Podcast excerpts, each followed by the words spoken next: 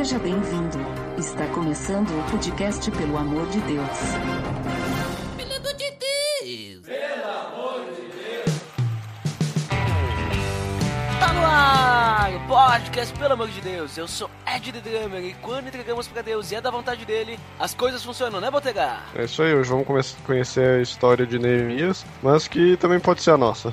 Olha só, e hoje então mais um episódio da série Personagens da Bíblia. Nós vamos falar sobre esse exemplo de liderança. Nós vamos falar então, como o Botega já mencionou, sobre Neemias.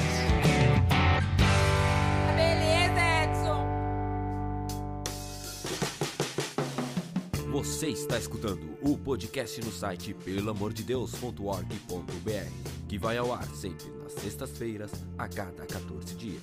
Curta nossa fanpage em facebook.com oficial PADD. Também siga no Twitter, através do arroba underline PADD. Ou entre em contato conosco através do e-mail contato arroba pelamordedeus.org.br.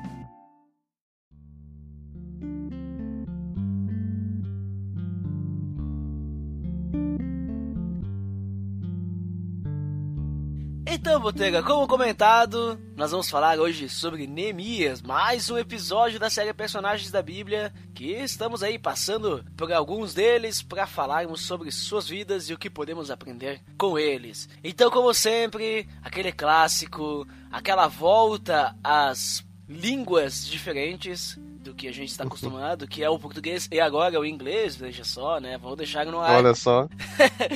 Ai. Mas vamos lá, Botega, como sempre, comentamos qual o significado do nome Neemias. Então vamos lá, começando com a origem, né? Neemias significa o Senhor consola. Olha só. Olha só, vem lá, né, de, do, do hebraico, né? Origem do É, hebraico, isso. Nehem- Nehemiah, Nehemiah, né? Que daí tem... É Maia. Perceba que tem o Yah atrás, né? Yah, que Opa. seria do Jah, né? De- que é de- o nome de Deus, o Jeová, o Senhor. E esse Yah é o que normalmente as artes marciais falam quando vão dar um golpe. Veja só. Ó. Então, a arte marcial pode louvar a Deus também? Não, estou brincando com vocês. Ai, ai. Mas é isso aí, vem lá do, do hebraico, né? E significa isso aí, né? O Senhor consola, né? Ele conforta por causa dessas raízes. E analisando, Botega, a questão Sim. cultural e histórica, porque a gente vê a história de Neemias num livro chamado, da Bíblia, né? Chamado Neemias, veja só. Mas aí a gente já tem duas coisas interessantes, né? Que a Olha primeira lá, é que, que Neemias só é citado no seu próprio livro, né? Olha ali, hein? E agora? Olha só. E agora? e outra também, que os textos em hebraico trazem Neemias junto com o livro de Esdras, sendo um livro só, né? Como se fosse um livro escrito por Esdras, mas que uma parte ele fala de si mesmo e uma parte ele fala da história de Neemias. Isso é importante. Se você pegar um Tanakh na mão, né, que é a, digamos entre aspas, a Bíblia judaica, né, é um Yeah. Antigo Testamento lá dos judeus, que não é para os judeus do Antigo Testamento, porque eles não têm, não tem o Messias Novo vindo ainda, né? É, não tem o Não novo. tem o novo, então não É. tem como ser antigo. Então você vai ter lá provavelmente, se eu não me engano, é, apenas Esdras e, é, você vai ter Esdras e Neemias together, né? Together, é um livro só. Assim como antes também da nossa Bíblia, do, do, como ela é, o livro de Samuel também era um só, né? Isso. E tem algumas outras diferenças, mas não muda nada o que está escrito, foi apenas separado. E a gente percebe, Botega, que o livro de Neemias, por esse motivo, né, que tu comentou agora, o contexto histórico dele é muito semelhante ao de Esdras. Porque É como gente se fosse uma continuação, né? Exatamente, porque a gente percebe lá que Esdras, a gente eh, vê a história dele, né, voltando, porque ele, o povo de Israel eles ficaram no cativeiro lá da Babilônia durante 70 anos, certo? E aí, eh, depois lá com Ciro, né, Isso. Antes, antes disso mesmo, antes do, do cativeiro ali, então 300 anos antes de, desse livro de Neemias, foi quando os, os assírios tinham exilado os dez, as dez tribos do norte e espalharam pelo mundo, né? Isso começa lá em 2 Reis, Uhum. depois a gente tem 200 anos antes de Neemias que Deus usou os babilônios para saquear, destruir e quase despovoar Jerusalém, também a gente vê ali em 2 Reis 25. 5. E depois aí a gente tem os 70 anos de cativeiro, que é lá em Jeremias 25. E tudo isso causado pela infidelidade de Israel, né? Então, tipo, são vários pontos da infidelidade de Israel até chegar aí nesse, nesse livro de Esdras e, e Neemias. Colheram o que plantaram. Isso. É, e daí ali, Ciro ele faz ali uma, uma lei ali, né, que ele tinha essa ideia, essa política de estimular os povos que estavam sendo subjugados a retornar às suas terras de origem. Então ele Isso. faz um decreto, aí o povo começa a voltar para a terra prometida. Aí a gente chega em Esdras, em 458 a.C., que ele volta a Jerusalém e só 14 anos depois, sabendo de algumas notícias, né? Neemias ele sentiu, digamos assim, muito triste, né? Sentiu um peso no coração. E aí ele também volta para Jerusalém. E aí é desse cara que a gente vai falar, desse cara chamado Neemias, que era o copeiro do rei, o rei da Olha Pérsia, o Artaxerxes I. Botega, o que que significava que ele era o copeiro do rei? Ser o copeiro do rei é uma pessoa que vai provar a comida do rei, que vai eh, ter certeza que o rei não vai ser envenenado e, consequentemente, essa pessoa, por ter tanta proximidade do rei, ele era quase um conselheiro, né? Porque ele só. estava sempre ali do lado, quando o rei ia tomar um copo de vinho, ele dava um golezinho antes, via que não ia morrer, dava pro rei, né? Então o rei tinha muita confiança desse, desse copeiro, porque o copeiro era quem salvaria ele de algum envenenamento. Veja que desde lá, Neemias, ele, claro que nesse caso, talvez por obrigação, né? Vamos, né, não temos como saber. Mas ele já exercia o que Cristo falava, né? Devemos amar os nossos inimigos, veja só. Devemos morrer, morrer pelo próximo, porque poderia morrer, né? E ele fazia discipulado com o rei. Mas deixa eu contextualizar ali que nem tu tinha falado. Então, a gente tinha ali do cativeiro, quem tinha levado o povo ao cativeiro foi os babilônios, né? Então, só que o rei Ciro, ele é persa, né? Então, durante ali do Exatamente. o Império Mundial, que era dos babilônios ali com o, a nave do, do Matrix lá, ó, Nabucodonosor, né? Trocou, né? Perdeu para os persas. Então, durante ali o cativeiro, a gente pode ver isso em Daniel 5, né, que é ali com o rei Ciro, foi trocado dos babilônios para os persas, né, e aí tu tem essa troca, né, então durante os babilônios teve três levas de, de israelitas para o cativeiro, que aconteceu em 605, 597 e 586 a.C., e aí com o rei Ciro correram três retornos, né? Dois com o Ciro e um com esse Artaxerxes. Então, no livro de Esdras ele conta os dois primeiros retornos. retornos. No livro de Esdras ele conta os dois primeiros retornos. O primeiro retorno é com Zorobabel e Josué, que aconteceu em 538, no capítulo 1 a 6 do livro de Esdras que aconteceu ainda sobre o rei Ciro. Nesse primeiro retorno eles reconstruíram o templo de Jerusalém. Depois o segundo retorno foi com Esdras, então aconteceu em 458, que conta ali o resto do livro de Esdras, do capítulo 7 ao 10, que daí já aconteceu com o Artaxerxes.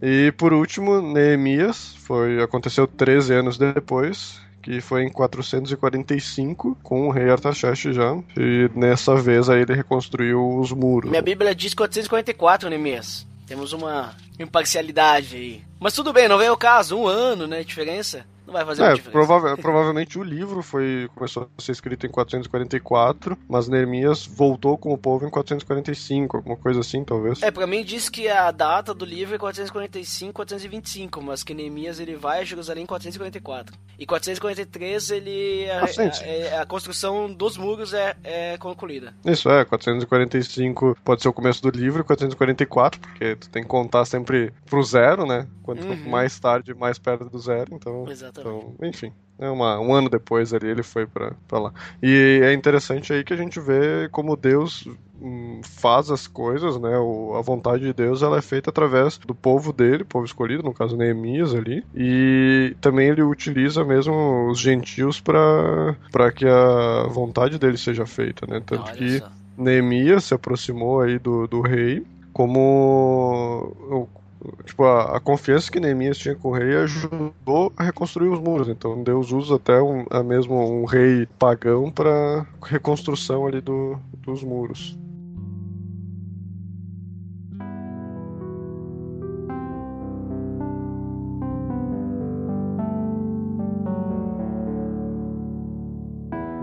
Então, Botega, a gente viu ali o contexto histórico do livro de Neemias, e a gente vê então que Neemias, ele precisou voltar a Jerusalém, mas antes ele precisar, ele ficou sabendo, né, que Jerusalém ainda não estava com seus muros construídos. E naquela época, é importante a gente falar, pessoal, que uma cidade não ter os seus muros significava que ela estava à mercê de qualquer ataque de inimigo, além de uh, ser uma vergonha, digamos assim, principalmente para uma cidade como Jerusalém que tinha o Deus Jeová, né? Então era uma, era uma vergonha para o próprio Deus que a cidade ela não estava, digamos assim, com suas defesas.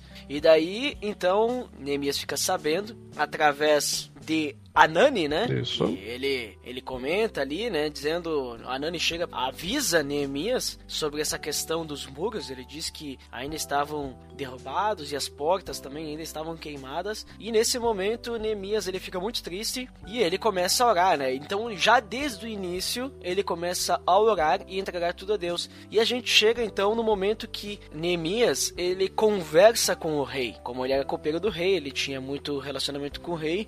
E aí, em um momento, o rei percebe que Neemias estava muito triste. O semblante dele, o rosto dele estava triste. E isso fez com que Neemias ficasse com muito medo, porque não eram permitidos pessoas com rostos tristes na presença do rei. Todos deveriam estar felizes. Então, o Neemias poderia ter até morrido, né? Mas o rei pergunta: o que está acontecendo aí? O que está, o que, que tá rolando? O que está pegando, né? E daí, então, ali na presença da rainha, inclusive, então era um momento mais íntimo, Nemia abre o coração, né? Nemias, veja só que é um servo falando com o rei, né? O rei da Pérsia, né? E falando, olha, aconteceu isso, isso, aquilo, e aí ele começa a pedir as orientações, né? Inclusive ele ora ali para rapidamente para fazer os pedidos ao rei, né? Mas essa questão aí de estar com a rainha, né? Se a gente for ver, eles estavam em Suzan, né? É o nome da cidade onde que o Artaxerxes aí, Neemias estavam morando. Que a gente vai ver essa cidade em Esther no livro depois de Neemias, né? Que Esther era a madrasta de Artaxerxes. Olha só.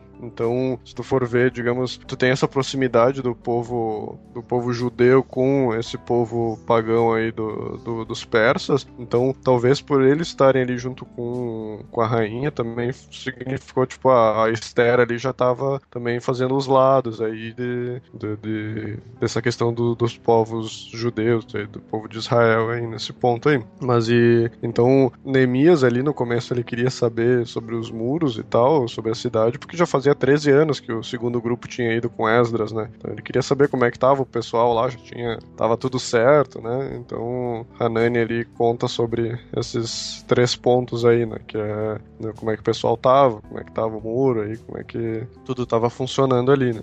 Neemias até fica chateado com, ao, ao, saber que os muros estavam derrubados ainda, porque ele achou, bah, o pessoal voltou e tá ainda em pecado, né? Então, por isso que tá essa miséria por lá, né? Porque o pessoal tá em pecado, Deus não tá seguindo o que ele iria, falou que ia fazer, então tá, tá meio ruim ainda. Então é por isso que daí ele começa a ficar chateado aí junto com o rei, o rei percebe, porque todo mundo tá ali feliz. Porque... Até ali na questão do pecado, até ele confessa a Deus, né?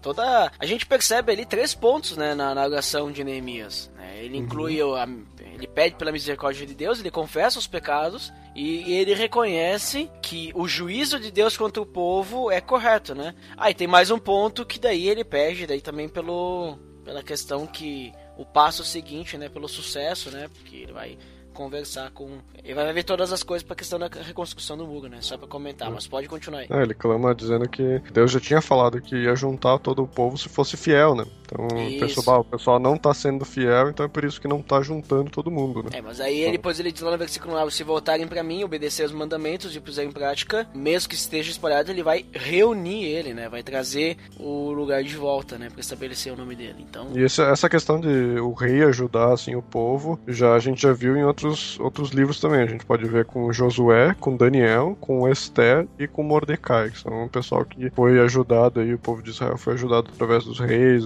sua proximidade aí com os reis pagãos aí. Então, ali nessa parte aí do, da petição, né? Então, Neemias prova o vinho de Artaxerxes aí, que já mostra uma proximidade, né? Já abre o coração de Artaxerxes, né? Porque o cara já tinha ido ali provar o vinho. E aí faz essa, essa petição aí para sobre o os muros, né? Ele pede porque que tá triste, ele diz, ó, tô triste por causa da cidade dos meus pais, né? Que tá lá uma vergonha, né? Que os muros tudo caído, tudo. A cidade está destruída desde lá do tempo de Nabucodonosor, né? Que foi os babilônios que foram lá, entraram na cidade, quebraram fora tudo. Ninguém fez nada até agora, né? Então pede que, que ele pudesse voltar lá e reconstruir a cidade do, do da família dele, né? E aí, faz aquela, que nem tu disse, faz a oração e eles. Ah, então me diz aí quando que tu quer ir, quando que tu quer voltar, porque tu vai voltar aqui para mim, né? Não tem essa história de ficar por lá. E aí fecham as datas aí e deixa que, que Neemias fosse para reconstruir, né? Essa seria, digamos, a terceira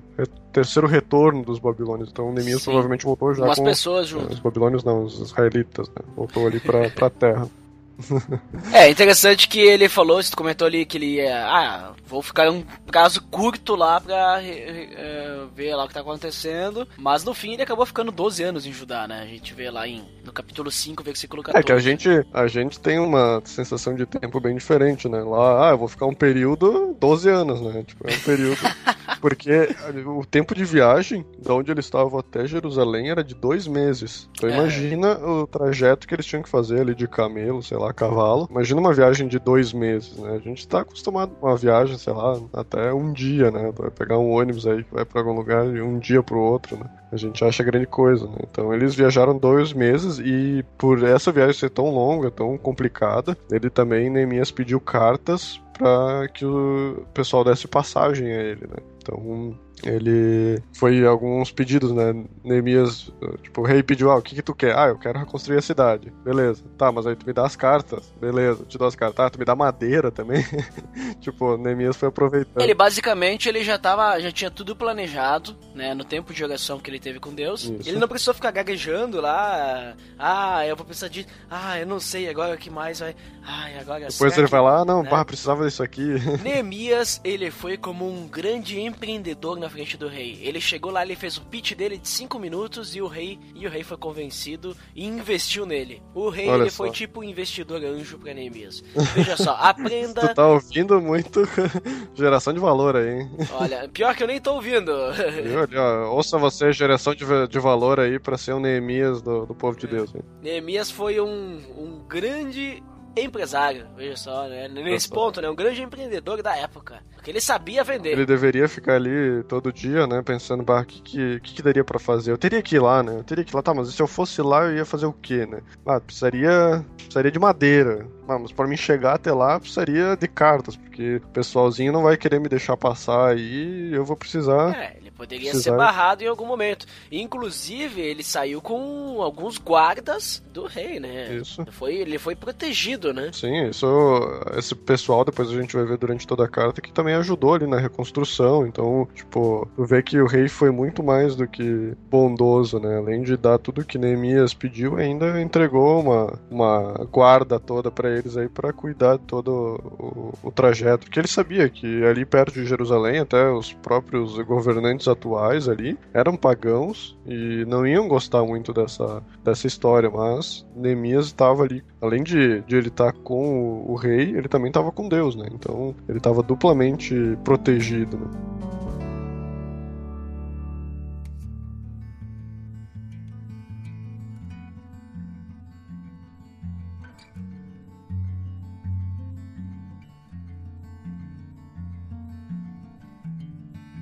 Então Botega Neemias chega a Jerusalém e a gente percebe que ele chegou a Jerusalém e ele esperou três dias, né? Pelo menos é o que eu entendo quando eu leio no versículo 11 do capítulo 2, que diz: Cheguei a Jerusalém onde estive três dias. Então à noite me levantei e uns poucos homens. Então, no caso, parece que ele ficou três dias depois da noite do terceiro dia. Aí eu não consigo entender em que noite que ele foi, mas aí ele foi dar uma ins- inspecionada. Ele foi inspecionar os muros para ver onde eles estavam mais fracos, onde estavam mais fortes e o que, que precisaria é, ter prioridade, porque ele já estava esquematizando tudo, ele já estava planejando. É, Agora, nesse momento, Neemias deixou o seu lado empreendedor do lado e passou a ser um arquiteto, né? um engenheiro. Né?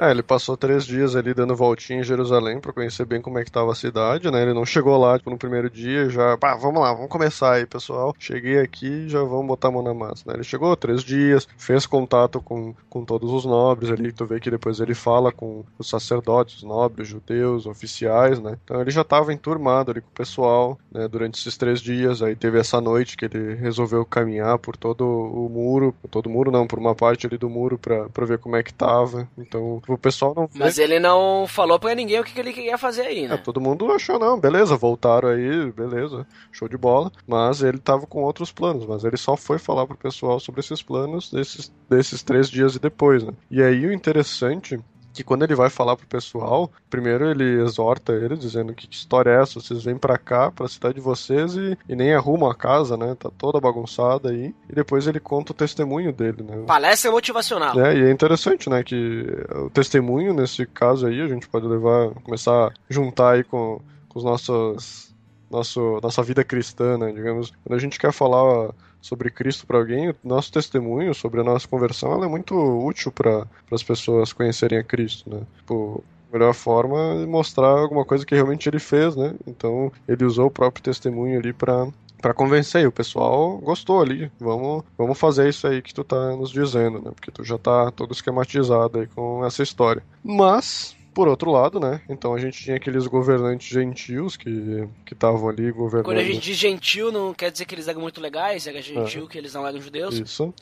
Então eles começaram então a primeira tentativa de interromper o trabalho ali, depois que Neemias motivou o pessoal, foi então esse pessoal queria começaram a zombar de Neemias e do trabalho dele, mas, que nem eu disse, Neemias estava tranquilo, estava boa, estava sussa, né? Porque ele estava, além de ser protegido pelo rei, ele estava sendo protegido por Deus. Isso aí, é interessante a gente notar que Neemias, ele conseguiu convencer o povo a reconstruir, motivar, e daí ele começou por causa disso, que o povo começou, claro, a reconstruir, e é legal que todo mundo botou a mão na massa, né? Inclusive pessoas que trabalhavam com suas mãos, como é, pessoas que trabalhavam com joias e tal, né? Então todo mundo Isso. botou a mão na massa, e aí começam a atacar ele, né? Começam a atacar essa obra ali, como tu comentou já, pela, iniciando pela zombaria, né? Ele eles estavam zombando deles, né? E essa a gente consegue começar a fazer uma ligação aí com a nossa vida cristã, digamos, né? Então, digamos que a gente possa ser Jerusalém, né? Então a gente normalmente quando não está convertido,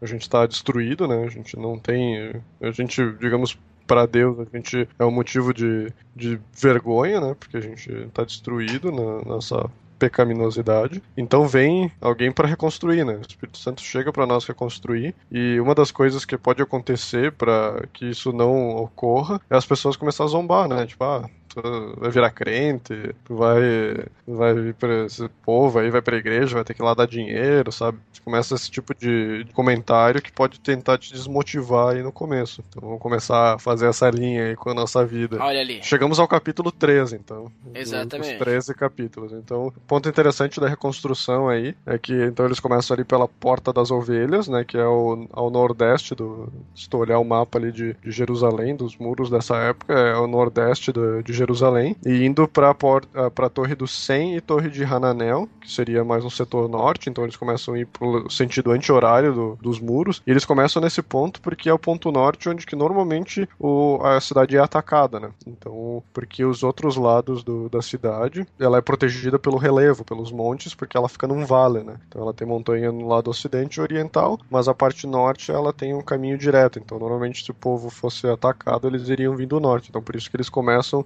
essa construção no norte, em sentido anti-horário, passando ali então a porta, da, porta das Ovelhas, Torre do Centro, Torre de Hananel, desce, então passa pela Porta do Peixe, onde que o pessoal normalmente comercializava, então quando a gente ouve ali do comércio, comércio de peixe e tal, normalmente eles entravam por essa Porta do Peixe. Conta também aí no capítulo 3 que os ricos já começaram a, a fazer, a dar problema, né? Porque eles estavam pelos motivos pessoais e de dinheiro deles ali com que eles estavam com o pessoal gentil, né? Então os governantes pagãos aí estavam, né, que eles tinham uma sociedade aí com, com esses ricos aí de Jerusalém, então eles já não estavam ajudando muito aí na, na, construção do muro, né? Já começou a ter um probleminha interno aí dentro de Jerusalém. E eles continuaram a reconstrução, foram indo para noroeste, Porta Velha, Porta Velha, que daí eles botaram uma nova, né? a Bíblia conta detalhadamente ali nesse capítulo quem cuidou de cada parte do muro, né? Então provavelmente quem morava perto do muro já ia construindo aquela parte, né? E eles foram descendo, descendo pelo muro largo, Torre dos Fornos, do lado ocidental, até chegar na parte onde Neemias tinha passado, lá onde que ele fala no, no, nos três dias aí que ele não falou nada, né? Que é a porta do vale e a do esterco, que se tu olhar em outras versões ele fala monturo, que fica ao sul da muralha, e depois eles começaram a subir pela porta da fonte, ao sudoeste, e os outros muros eh, perto da descida da cidade de Davi e subindo pela parte oriental até chegar ao final do capítulo 3 aí, onde que eles começaram. Então deram toda a volta anti-horária aí do, do muro. Já não bastasse eles terem zombado lá no, quando Neemias faz seu discurso, então, no capítulo 4, começa essa oposição à reconstrução, começando justamente pela zombaria, né? Porque, e nesse ponto aqui que começa a tal da, da zombaria, vamos dizer assim, né? A gente percebe que eles começam a se preocupar porque eles começaram a ver que o, os muros eles estavam sendo reconstruídos já estavam na metade, né? E eles começam a se preocupar. Peraí, como assim? Aí eles começam a zombar, zombar e escarnecer e a ridicularizar os judeus mais ainda. Né? É, ali no capítulo 4, então, Neemias começa orando por essa segunda tentativa de interromper o trabalho, né? Então, ora para Deus porque deu um jeito com esses caras chatos aí, né? E enquanto isso, eles já estavam, então, que nem tu disse, na metade da, da altura. E o pessoal ali, os não-judeus aí, os gentios, eles queriam atacar Jerusalém, né? Pra parar a construção ali, sendo a terceira tentativa, né? Exatamente. Daí, nesse momento, a gente tem uma, uma tentativa, né? De, de Eles começam oposição. a falar, né? Tipo, ah, É, ó, começam criar conspiração. Conspiração é a Conspiração. A palavra-chave é a conspiração. Aí a gente começa a ter um problema na construção, né? Que é o pessoal começou a ter que ficar de guarda, né? Porque se o cara, se os caras quisessem atacar e todo mundo estivesse trabalhando ali, ninguém ia estar pronto pra pra batalha. Então, o que que o Neemias fez? Então, ele botou 50% a menos de, de, de, de construtores, né? Então, metade do pessoal ficava construindo e a outra metade começava a ficar de guarda aí para que nenhum ataque fosse feito. Isso mostra então que que a gente não pode só ter a fé em Deus, mas não ter a prontidão, né? Então, Neemias mostra aí um exemplo de que a gente tem que fazer por,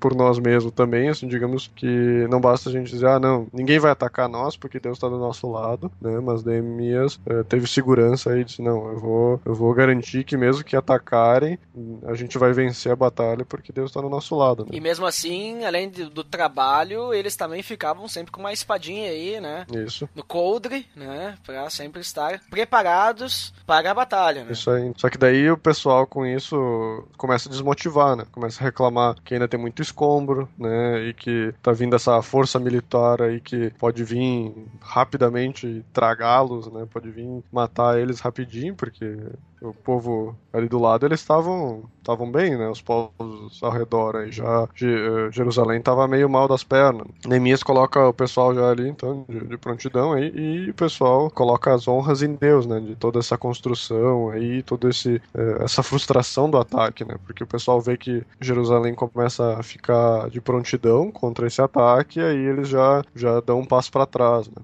Então, mas aí então aí tu já tinha pessoal armado, tinha pessoal com trombetas aí para se desse algum ataque, e tu tinha até mesmo diligências que ficavam 24 horas de prontidão aí para algum tipo de ataque. né? Depois começou outro esquema também, né? Começou a parte da extorsão, né? Por causa que, como eles estavam passando por uma crise lá, vamos dizer assim, então eh, muitos tiveram que penhorar suas casas, muitos tiveram que penhorar suas vidas, em alguns casos, né? Até mesmo os filhos também, né? Eles davam os Isso. filhos como escravo para pagar as dívidas. Isso A aí. gente, a gente vê isso assim como, digamos, na nossa conversão, né? Então, que nem a gente tinha falado ali do- da prontidão, né? Às vezes a gente ah, não tá, a gente ora, ah, eu quero poder falar de Cristo para alguém, mas a gente fica só na oração e não, não faz nada, né? A gente acha que só por orar a gente vai, eh, as coisas vão acontecer, mas não, mostra que realmente a gente tem que estar o nosso passo também tem, que ser feito. E ali dessa questão dos inimigos internos, né? Então a gente vê os ricos extorquindo o pessoal, que era uma coisa contra as leis, né?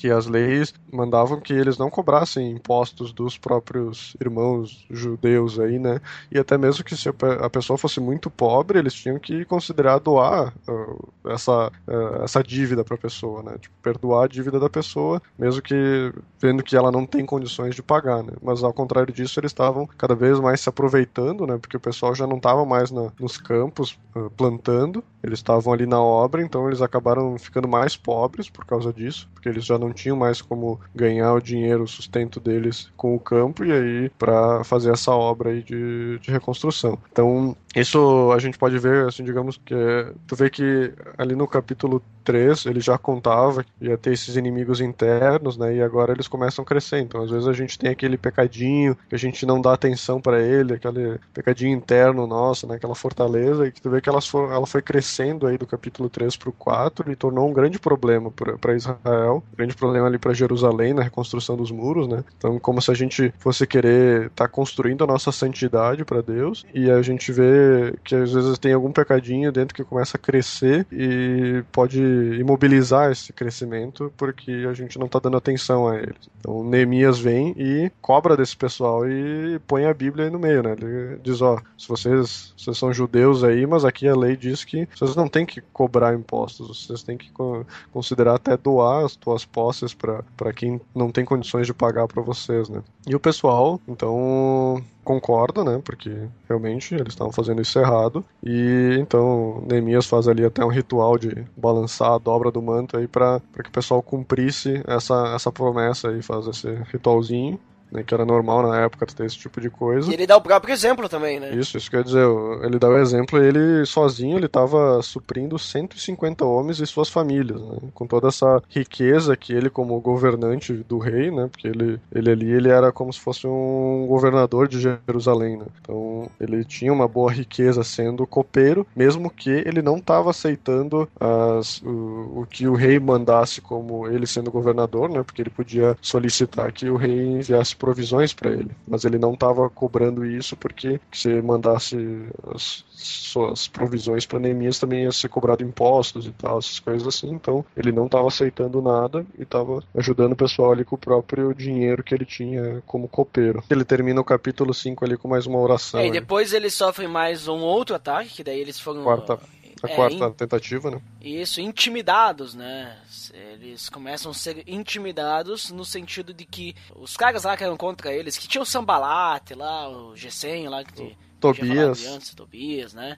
Esses caras aí, eles começam a querer chamar Neemias pra uma conversa, só que era uma, era uma cilada, né, Bino? E é, Neemias tava ligado, era, Neemias tava ligado, ele não quis, e aí ele manda, olha, vocês estão querendo me intimidar aí, vocês estão querendo fazer que a gente seja enfraquecido, mas eu orei pedindo, fortalece agora as minhas mãos, né? Então o Neemias, ele tava bem agarrado em Deus, ele não tava querendo deixar que nada influenciasse ele, mesmo com as pessoas querendo tramar, intimidar ele e querendo dizer dizer que iam falar pro rei que eles estavam organizando uma revolta, que os judeus iam se revoltar e tal, mas ele sabia que não era isso que estava acontecendo. Né? É, então ali no capítulo 6 a gente tem as últimas tentativas, né? Então a gente tem a quarta tentativa, que foi essa que tu falou, né? Que chamaram o pessoal lá, chamou Neemias pro Vale do Ono, Vale de Ono, que provavelmente era uma salada, Bino. Isso, que essa aí seria, eles estavam tramando contra a vida, depois eles fazem a, a outra tentativa é a questão da calúnia que eu já comentei, né? Que eles falam, ó, oh, nós vamos mentir, nós vamos inventar coisas de vocês aí aí pra, né, e tal. Ia dizer que Neemias ia virar rei de Jerusalém, ia fazer uma revolta contra o rei, né? Então essa foi a quinta tentativa. E então a sexta tentativa foi que contrataram um falso profeta para vir lá para Neemias e dizer, olha, tu tem que, com todas essas coisas aí, tu tem que se abrigar lá no local sagrado no templo, né? Para que aí o povo começasse a suspeitar de Neemias, né? Como assim, tipo, tu vem aqui que é falar da lei, mas tu tá ali profanando o templo, né? Então essa foi a sexta tentativa de como Traição. Se fosse, um, é, fosse um profeta que viesse falar alguma coisa para salvar a vida de Neemias, mas que, pelo outro lado, ia ferrar com tudo, né? Ele até depois ali a gente vai ver mais para frente que Tobias faz isso, né? Quando Neemias volta lá pro, pro rei Artaxerxes, Tobias, que era esse cara aí que tava ferrando com tudo, ele que pega um local sagrado do templo aí e pega para ele como se fosse uma sala. Tanto a gente vai ver que uh, Tobias acaba fazendo isso que ele pediu para Neemias fazer. E capítulo 6 ali ele comenta aqui que o, a obra do muro aí ficou pronta depois de 52 dias, assim, a gente vai ver tipo é um mês e meio ali de construção e os caras cresceram mesmo, né? botaram botaram para funcionar isso aí. E aí, por fim, antes do, do final do capítulo, tu tem a, a, sétima tentativa, a sétima e última, que Tobias aí e Neemias ficam trocando cartinhas aí, tentando intimidar, né? Tentando intimidar Neemias aí com, com essas coisas aí. Então eles ficaram trocando cartinhas de amor aí. E a gente consegue ver ali no capítulo 6 também que as nações vizinhas aí, desse pessoal de Tobias aí, todos esses gentios já estavam percebendo que a obra que estava sendo feita ali era por Deus, né? Porque não tinha nada que parasse aquilo ali, né? Eu podia ver que a fidelidade do povo ali para a construção do, do coisa realmente mostrava isso para as outras pessoas, né? A gente consegue ver isso na nossa vida quando a gente realmente faz as coisas e mesmo que a, as pessoas venham intimidar, venham fazer calúnias contra nós, quando a gente tá fiel e a gente segue a obra que Deus tem para nós, o, as, as, nossas as pessoas ao redor veem que Deus está fazendo a obra em nós, né? Então a gente consegue ver esse capítulo 6 bem isso, né? Que mesmo com, com todas essas coisas, Neemias estava bem ligado, né? Que estava vigiando e orando, literalmente, né? Então ele sabia que o, o profeta era falso, ele sabia que, que ali era uma cilada. Então quando a gente está vigiando e orando, a gente consegue perceber as ciladas do inimigo e quando a gente é fiel na obra de Deus, as pessoas ao nosso redor veem Deus na nossa vida, né? Então a gente não precisa ir lá e falar que era Deus, as pessoas veem por elas mesmas.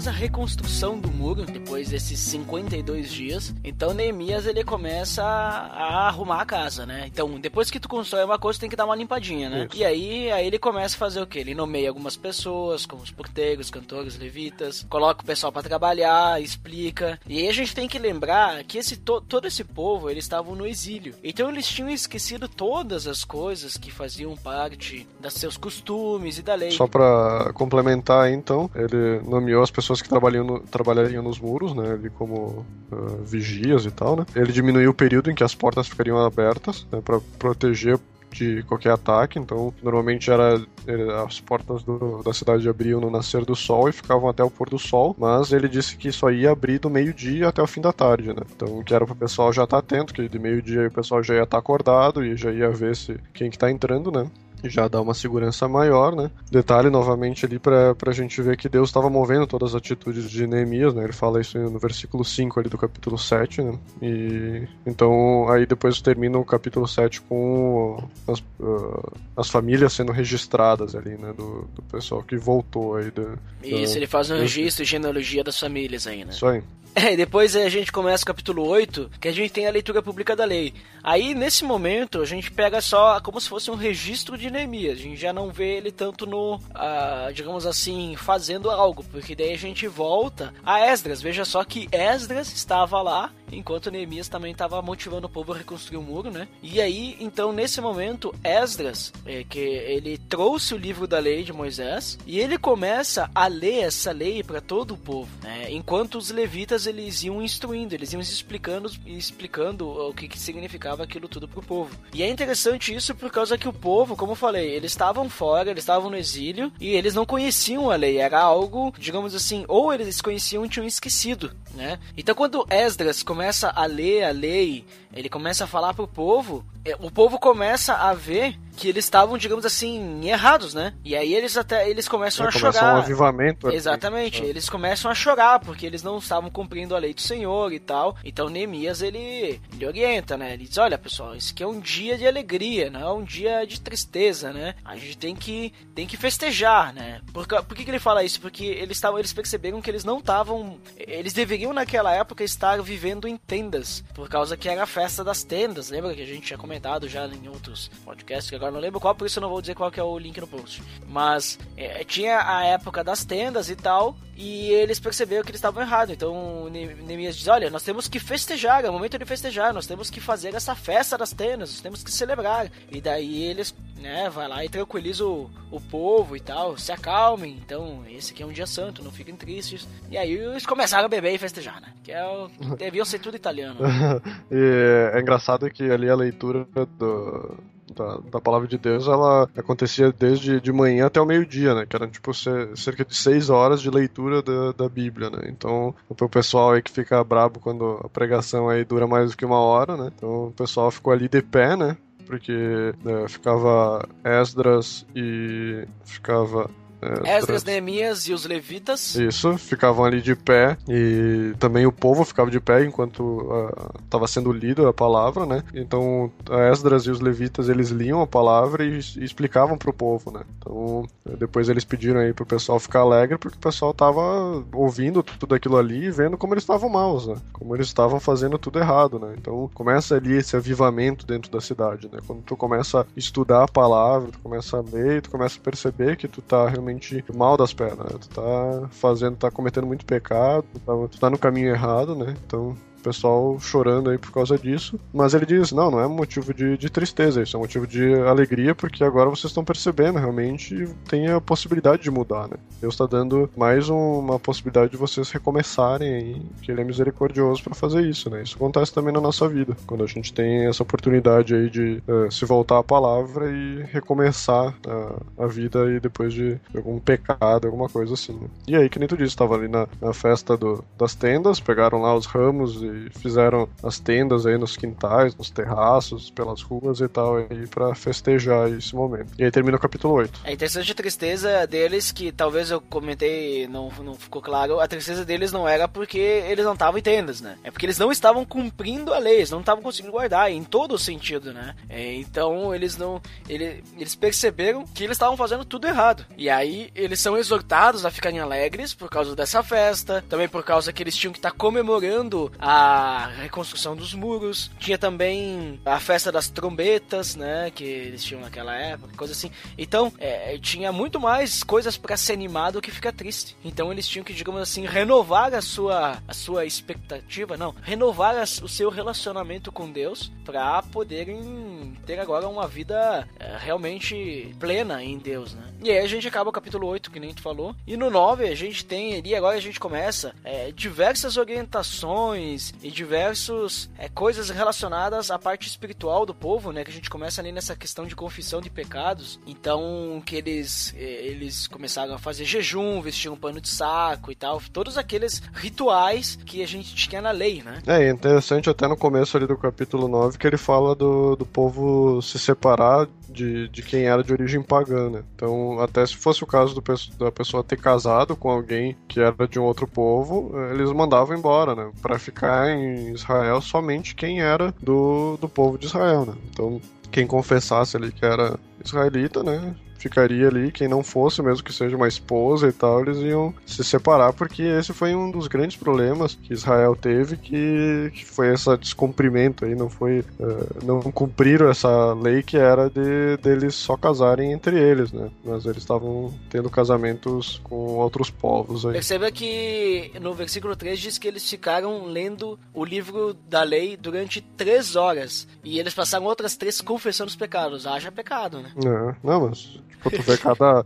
cada coisa que eles faziam ali, né? Tava muito, muita coisa errada, né? E ele do, não, não que a gente não faça hoje, né? É, isso é um exemplo, né? Quando a gente lê a palavra, a gente vê quanto que a gente precisa confessar também, né? Se a gente não lê, a gente não sabe e a gente continua fazendo as coisas erradas, né? Que era o que aconteceu com, com Israel, né? Eles continuaram, continuaram, e aí tem que vir Deus ali ferrar com a vida de todo mundo para daí eles perceberem quanto errado eles estavam. Né? Daí então ali do verso 4 ao 37 do, do capítulo 9, começa então essa longa confissão de pecados aí, contando toda a história de, de Israel, que é bem interessante aí, se tu, tu lê esse trecho aí do 4 ao 37, tu precisa saber como é que é toda a história de Israel, lá do, desde lá de Moisés, tu vai ter ali um ótimo resumo, né, que ele conta todo o que Deus fez até ali aquele ponto. E até o, o, verso 25 conta que é a entrada da terra prometida. Tu tem do 4 ao 25 a terra prometida. E, e, daí começa a desobediência, né? Que fecha no versículo 31, onde que ele fala do, do momento que Israel estava passando ali, né?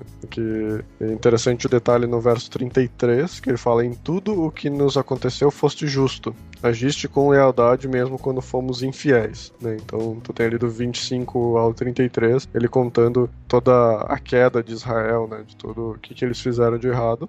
E fecha então com a oração para libertar o povo da escravidão, porque eles se arrependeram dos pecados deles, e para completar fizeram um acordo por escrito e assinado por todos os líderes e sacerdotes lá sobre essa. que eles iam seguir isso aí agora, né? Que ia seguir a lei e tudo. Então o pessoalzinho tava tava engajado aí para fazer isso, mas que não durou muito tempo aí, como a gente vai ver pra frente. É isso aí. Daí depois, então, disso, uh, eles estabelecem uma aliança, né? Eles fazem um acordo com o povo, Isso. em que eles começam no capítulo 10 selando, né? Isso. E aí Neemias tá ali no meio também. Tem vários nomes que aparecem. Estranho que Esdras não aparece, né? Olha só ali. Sendo que Esdras, eu sempre vejo assim a diferença de Neemias e Esdras. Neemias, ele é um cara assim que ele foi para motivar o povo a parte da reconstrução física das muralhas para defesa e para demonstração que Deus estava no poder. E o Esdras ele cuidou da parte de instrução do povo, né, do ensino. E né, aí nesse ponto o Esdras não aparece realmente, veja só. Né? Olha só. E depois do, do juramento aí com todo Israel, eles eh, que eles iriam seguir essas leis, né? Provavelmente então teve um sacrifício de um animal, como fala ali, que mostra que, que poderia acontecer quem quebrasse a aliança, né? Então, tipo, eles mostram aí o sacrifício aí pra, pra selar a aliança. E então depois aí começa uma lista de coisas que deveriam voltar ao que a lei pedia, né? Principalmente o casamento com outros povos, eles adoravam casar com outras pessoas dos outros povos. E também tem aquela questão da oferta, que o povo tinha que doar 4 gramas de ouro por ano, o que era menos do que a lei estava pedindo, né, devido à, escassez do dinheiro ali na época. E é interessante que esse valor só voltou a, a ser certo, né, conforme a lei pedia, só lá na época de Jesus, né, que a gente vai ver lá em Mateus 17, 24, que o pessoal voltou a pagar aí o que, que a quantidade correta. Aí. E depois a gente já pode pular pro 11, Isso. em que a gente tem que os líderes do, do povo, né, eles começaram a morar em Jerusalém e também eles fizeram lá meio que um sorteio para que algumas pessoas também pudessem morar em Jerusalém enquanto as outras continuavam suas próprias cidades, né? Eles precisavam repovoar Jerusalém, porque bom, a gente reconstruiu o templo, reconstruiu as muralhas, mas agora precisamos de gente para morar aí, né, para ficar cuidando e tal, né? É, 90% do pessoal vivia nessas outras cidades que fala ali no, no, no capítulo 12, né? Que ele conta aí das cidades ao redor. né? Aham. Não, na verdade, o 12 é dos turnos aí, né? Na verdade, acho que é o 11 que fala aí do, do pessoal que morava longe aí. Ali no, do capítulo 11 ao 13, agora é tudo sendo, digamos, o Neemias como governador aí de toda a região. Aham. É, e aí a gente vai ter, a gente até meio que dá, pode finalizar por aqui. Pulando pro final. É, pulando pro final, porque a gente percebe que ali tem mais questões de organização, é, questões mais. questões sacerdotais também, né? Que ele fala ali do- dos levitas, quem que tinha que cuidar o quê, né? Isso. É interessante, é interessante ali no capítulo 12, que ele termina o capítulo falando sobre que o povo estava alegre com toda a obra finalizada graças a Deus, e com isso eles contribuíam diariamente, né? Que é interessante que, tipo, quando tu fica alegre com Deus, tu, tu oferta mais, né? Normalmente, aí tu pode fazer uma ligação assim, ah, tipo, o pessoal não tá, não tá ofertando muito, não tá dando dízimo aqui na igreja, né? O que pode ser que tá acontecendo? Pode ser que o pessoal não tá se alegrando com Deus, então a igreja não tá fazendo a parte dela de trazer as pessoas para Deus e, consequentemente, as pessoas não ofertam com tanta frequência nesse sentido. né? Então ele já dá uma dica aí pra se tu não tá ofertando na igreja, tu já sabe por quê. E no capítulo 13, então, as últimas coisas que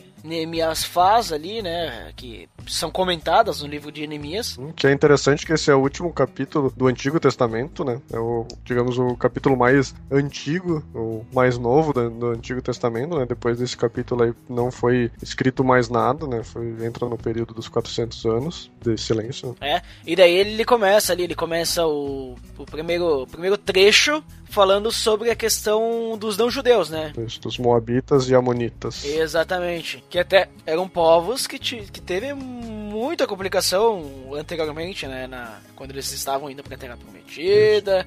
Eles tinham que. Agora eles tinham que expulsar esse pessoal ali do, do povo ali pra realmente ficar, digamos, um negócio meio povo santo escolhido ali por Deus. Né? Pessoa, o resto que não é de nós, vai embora aí. Inclusive, inclusive aqueles que tinham casado e tal, né? Com certeza. É interessante que a NVI fala sobre o pessoal que é descendência estrangeira, mas uma, eu tenho uma Almeida aqui que ela diz que fala que eles tiraram de Israel todo elemento misto.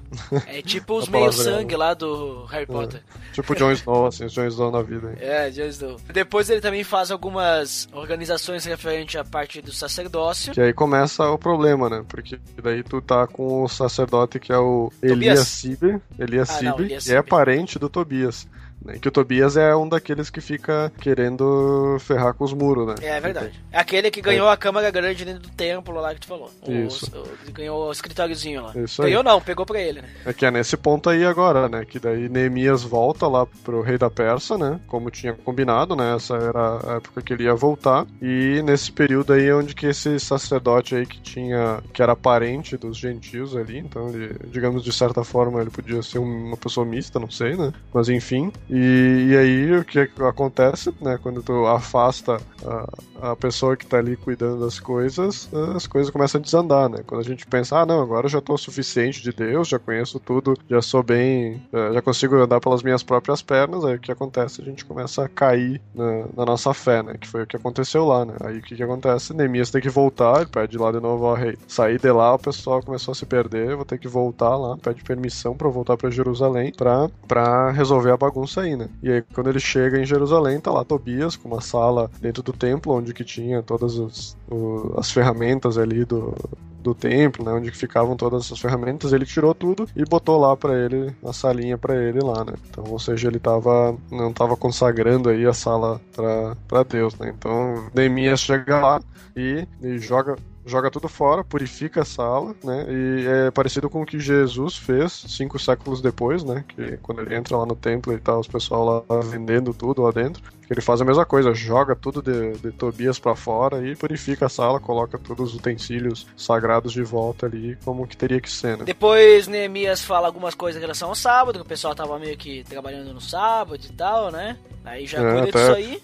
Até quando eles fechavam as portas aí no sábado, né, Pra que ninguém trabalhasse, até o pessoal ficava no sábado de noite lá pra esperar domingo de manhã pra ir lá começar a trabalhar, né? Então ele dizia, ó, se vocês ficarem aqui na porta no sábado de noite esperando o domingo, vou mandar matar todo mundo, vou mandar prender todo mundo. Então aí o pessoal começou a cumprir aí na marra o sábado. Se eu pudesse, eu matava mil. É, Isso aí. E depois ele repreende os, os nobres também, dizendo que, que eles não. que também não estavam lembrando da- do sábado e ia trazer desgraça pra pra Jerusalém, né? Como já tinha acontecido outras vezes. E, e tavam, o pessoal também tava voltando a se casar com estrangeiros. E esses que estavam casando com estrangeiro, Neemias desce o pau neles, né? Mostra aí que até arrancou o cabelo dos caras. Essa parte que ele fala sobre o casamento, ele até usa Salomão como exemplo, né? É, foi um grande exemplo aí, né? Do cara que teve uma vida A ruína de Salomão bom. foram as esposas, veja só. Ou as sogras, né? Olha ali, tomara que a tua sogra não ouça.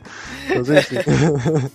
Mas eh, então, para Israel, isso eh, sempre foi um, um problema, né? Desde o tempo ali de Salomão e tal, e eles continuavam com esse problema aí. Não sei porquê, talvez as mulheres de Israel aí eram muito feias, eles preferiam as, as estrangeiras, né? Mas enfim, eh, o- Deus já tinha pedido que eles não se casassem, né? Pra não ter esse problema aí, e, mas eles estavam ali continuando. E por fim, no capítulo 13 ali, ele termina com uma oração, né? Pedindo que, que Deus abençoe novamente aí, lembre dele com o que ele tinha feito ali pro Israel.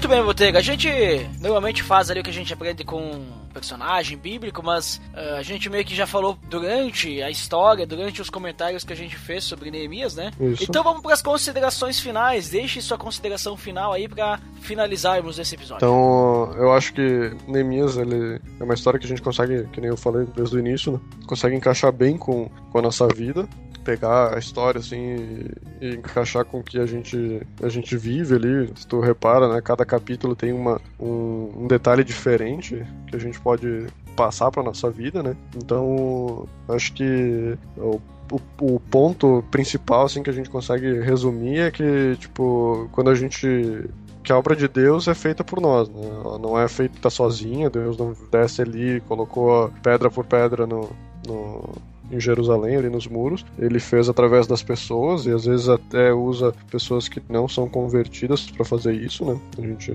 provavelmente, quem tá ouvindo deve conhecer alguma história de, de uh, algum não cristão que fez alguma coisa que trouxe a glória de Deus, né? E nesse caso aí a gente consegue ver vários exemplos também em Neemias. E o que a gente tem que ter em mente é que quando a gente está seguindo a lei de Deus, a gente está lendo a Bíblia, a gente está conforme Deus quer, conforme a gente está tirando, mesmo que seja aqueles pecados internos, que nem a gente vê ali dos nobres que cobravam muitos impostos e estavam escravizando, né? Que Tu viu que isso era uma coisa que podia ter parado aí a construção, era essa, esses pecados internos aí que escravizam a gente, né? Então, limpar isso de nossa vida e também uh, tá forte o suficiente para para qualquer zombaria, ataque inimigo de fora, né? Alguma pessoa que vier falar alguma coisa, alguma pessoa que, que quiser zombar de ti, tu tá preparado também com a tua fé né, e continuar a obra de Deus aí que está sendo feita na, na nossa vida, né, dia após dia, colocando aí novas pedras no nosso na nossa muro de santidade aí para que a gente possa estar tá cada vez mais glorificando a Deus aí, feliz com o avivamento aí de que Deus tem feito uma grande obra em nós. Hein.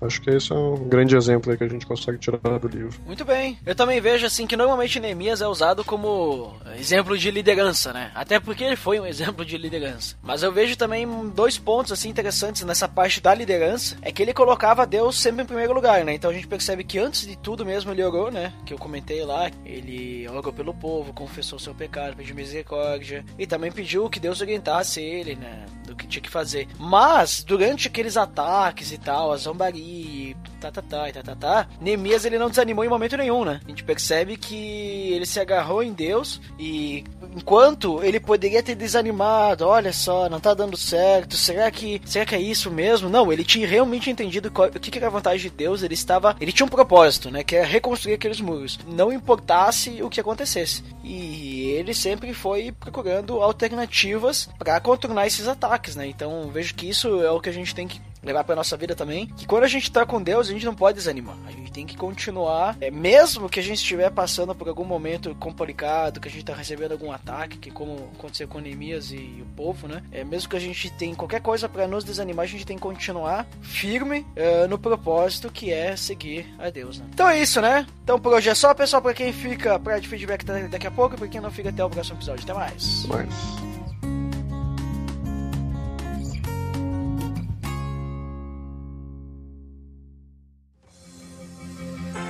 Atenção! Você está entrando na área de feedbacks. Fique ligado.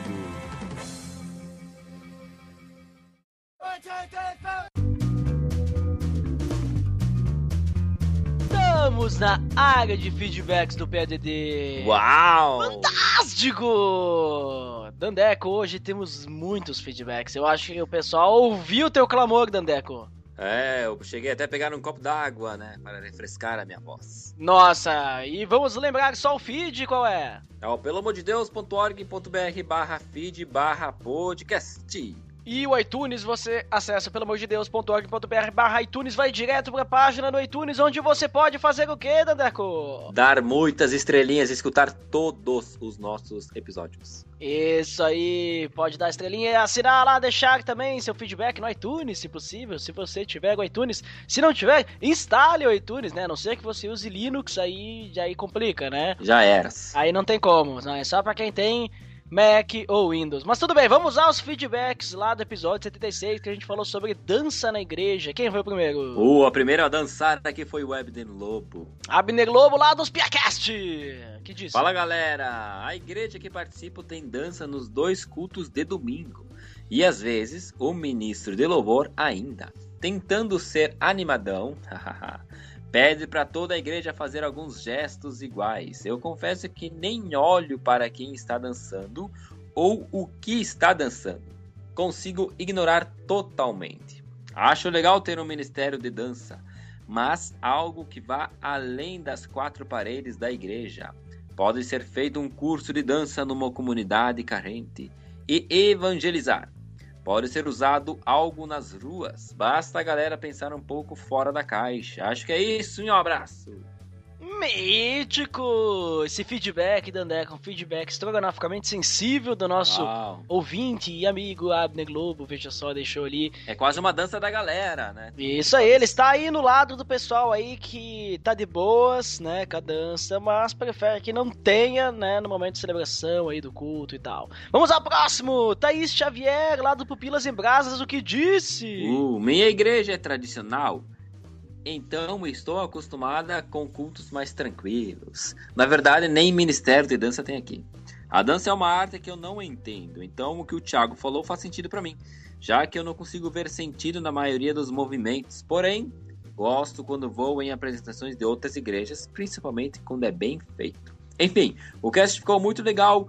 Gosto quando tem divergência nas opiniões, mas fica mais construtivo e interessante. Um abraço!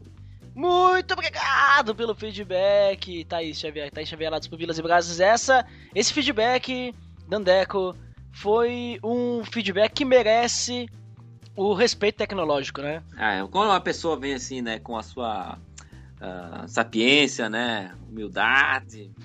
A pessoa... A pessoa... Como é que é? Inoxidável, né? Ou seja, que tem brilho. Isso, merece todo o nosso, né? Respeito Essa- tecnológico. Isso. Vamos ao próximo! Quem Opa! foi? Ou foi o Léo. E o que disse o Léo? Primeiramente, parabéns pelo episódio. Muito obrigado, obrigado a todos. No caso da igreja em que eu frequentava, a dança, além de ser apenas uma atração, ela servia para atrair jovens para a igreja. Acontecia ensaio pelo menos duas vezes por semana, e no domingo a dança aparecia no culto. Concordo com a maioria de vocês, que no culto ela não faz diferença, ou pode até atrapalhar em alguns casos. Abraços! Veja que o Léo, no seu feedback, usou diversas palavras com A, né? Como atração, atrapalhar e abraço, né? Atrair, né? Mas mesmo assim, ele deixou o seu feedback, um feedback assim, batráquio, né? Um feedback que tá aí e nós estamos fazendo. Claro que estamos fazendo alguma coisa porque estamos lendo o feedback do Léo, É isso né? aí. Comentando. Muito obrigado pelo seu feedback, Léo. E é isso aí mesmo. Então, temos várias pessoas aí nesses primeiros feedbacks que acham que a dança é mais uma atração, né? Mais algo assim que se tiver, ok, mas se não tiver, melhor não ter. Ah, vamos ver se alguém muda a opinião aí. Vamos lá, vamos então ao próximo o Elber Martins, o que disse? Hoje sou presbiteriano e por consequência concordo com o Thiago. Só que gostaria de ver a dança usado fora da igreja, como outras artes, como elemento evangelístico. Temos ampla cultura de meios de evangelização. O que penso é que outras culturas, como a africana, expressões culturais são essenciais para o culto e não podem ser arrancadas deles pelos missionários que não estão ali para mudar a cultura. Mas concordo com o Thiago, o Brasil já devia ser maduro o suficiente para entender que dança não é elemento de culto. Essa invasão de dança é um achismo de muitas lideranças de achar que o evangelho precisa de algo a mais para ser transmitido. Olha só, os ouvintes do Pelo Amor de Deus, a maioria não é muito favorável à dança aí, né? Mas nós temos mais, Dandeco, hoje. Temos Opa. milhares de feedbacks para ler. Quem é o próximo? Uh, agora esse aqui é um super feedback, né? Vou até sentar para ler. Do Vini Super Silva. Ah, ele é lá dos Super Crentes aí. Depois Ah. vamos, nós vamos fazer o jabá deles aí. Fala aí. Ah, Olá, pessoal do PDD. Resolvi sair do anonimato. Já ouvi vários episódios, sou assinante do feed, mas não sou muito de comentário. Porém, hoje estou duplamente motivado.